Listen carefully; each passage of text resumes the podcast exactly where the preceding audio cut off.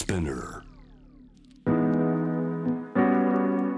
Jam the Planet. お休みのグローバーさんに代わって私元ロイター通信キャスターシニアプロデューサーの吉田真由がお送りしています。今日のパートナーはドイツのテレビ局プロデューサー翻訳など幅広く活動するマライ・メントラインさんです。よろしくお願いします。よろしくお願いしますトルコのバカンス中にフェイクニュースを流したら刑務所に入るのか。このフェイクニュースに鍵括弧がついてるんですけれどもどういったことでしょうか？はい。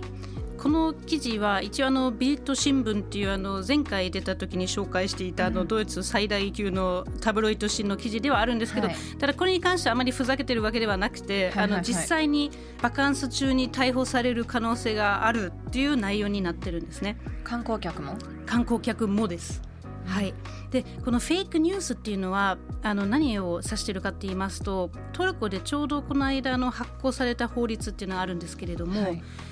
SNS でフェイクニュースを流せば最大3年の禁錮刑になる可能性がある。3年も、3年もですね。でフェイクニュースはまあもちろんあの日本でもドイツでもどこでも結構問題になってるとは思うんですけれども、フェイクニュースとは何なのか誰が決めるのかっていうとトルコの場合はそれが政府が決めちゃうんですよね。それはもう事実チェックする機関があるわけではなくてトルコ政府がこれはフェイクニュースだまさに。というふうに決めるということはやっぱちょっと反政府的な内容とかこれフェイクだって言ってしまえばいいってことですよね。そうですね。要するにその政府の意向に沿っていないあのものを流してしまうと、いやそれはなんかうちらの見解ではないぞっていうまあねフラットに言うと、なんかそういうことでもしかしたらまあ3年ぐらいもう刑務所に入ってしまうかもしれないということですね。なるほど。そのどういった内容の投稿がフェイクニュースとして見なされ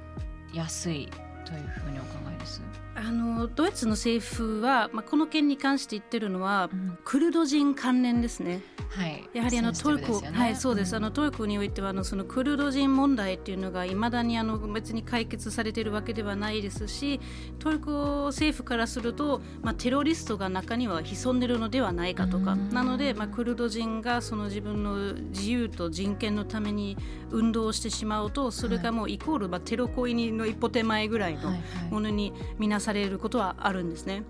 なのでまあ今のそのタイトルにあったそのバカンス中にフェイクニュース流したらっていうのが実際にもしドイツ人がトルコに行って、まあ、そこでバカンス、まあ、過ごしてたらそのクルド人の例えばその署名活動だったりとかそこにサインするとか、はいはい。あるいは何かこう SNS で見たなんかクルド人関連のツイートをリツイートするだけでもしかしたらそれは逮捕されるのではないかっツイートだけで、ね、ていうあの注意喚係、起が今行われてるんですね。なるほど。あのトルコと報道の自由について伺いたいんですけれども、はい。あの2016年のトルコのクーデター未遂事件で130ほどのメディア閉鎖されたと思うんですけれども、はちょうど私その時ロイターであの大きいクライアントがトルコの TRT ワールドってはいいう公共放送の国際放送だったんですね。なので結構これはどうなるのかっていう結構ね驚きとショックがいろいろあったんですけども結局まあ公共放送だったから何も問題なくクライアントは引き続きクライアントでいたわけですけれどもあの2016年から今もう6 6年？年？うん、経っていますけれども今は報道の自由どうなっているんでしょうか？でもあんまり改善されていないと私は聞いてるんですね。あのまさにあのクーデターから急に取り締まりが厳しくなったんですけれども、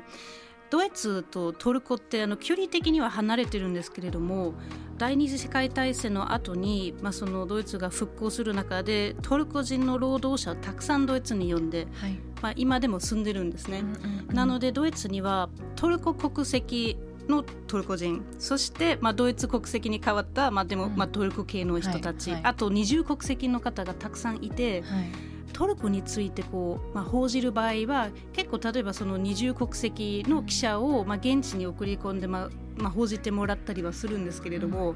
そういう方々が逮捕されやすいんですよね。で実際にクーデター、まさにそうですねで実際にクーデターの後にもうその、まあ、フェイクニュース流したとかその間違った報道の仕方しましたあるいはもうその、まあ、クーデターになんか、まあ、加担しましたということでドイツのジャーナリストも何人か逮捕されていまだにあの刑務所に入っている方もいるんですね。その間違った報道はトルコ政府による間違った報道ってことですよね。ということですね。そうですよね。そうですね。だから今回のこのフェイクニュース法っていうのも、うんあのまあ、前からも厳しいんですけれども来年の6月に、うん、えー、大統領選挙があって、はい、まあ、それに向けてこうさらに今ちょっとこう厳しくしようとしていると言われてるんですよね。なるほど、まあ、先ほどおっしゃっていたようにドイツはトルコの移民が多いとのことですけれどもその報道の自由についてドイツとトルコの過去にも。はいいろいろあったんですよ。うん。まあ、私が勤めているテレビ局にはまあ有名な風刺番組があるんですけれども、うん、その司会者はかなりあの攻めている ことを時々やるんですけど、ね、例えば？例えば、まあ、そのエルドアン、大統領についてこう風刺っぽいポエムを書いたんですよね。ちょっとこうバカにするような感じだ。ったんですけれども、はい、トルコ政府によって訴えられたんですけれどもその時かなりショッキングな展開としては普通だったら、まあ、ドイツの国のトップはそこはまあ、まあ、その司会者っていうか、まあ、ジャーナリストにまあ一応入るかもしれないですけど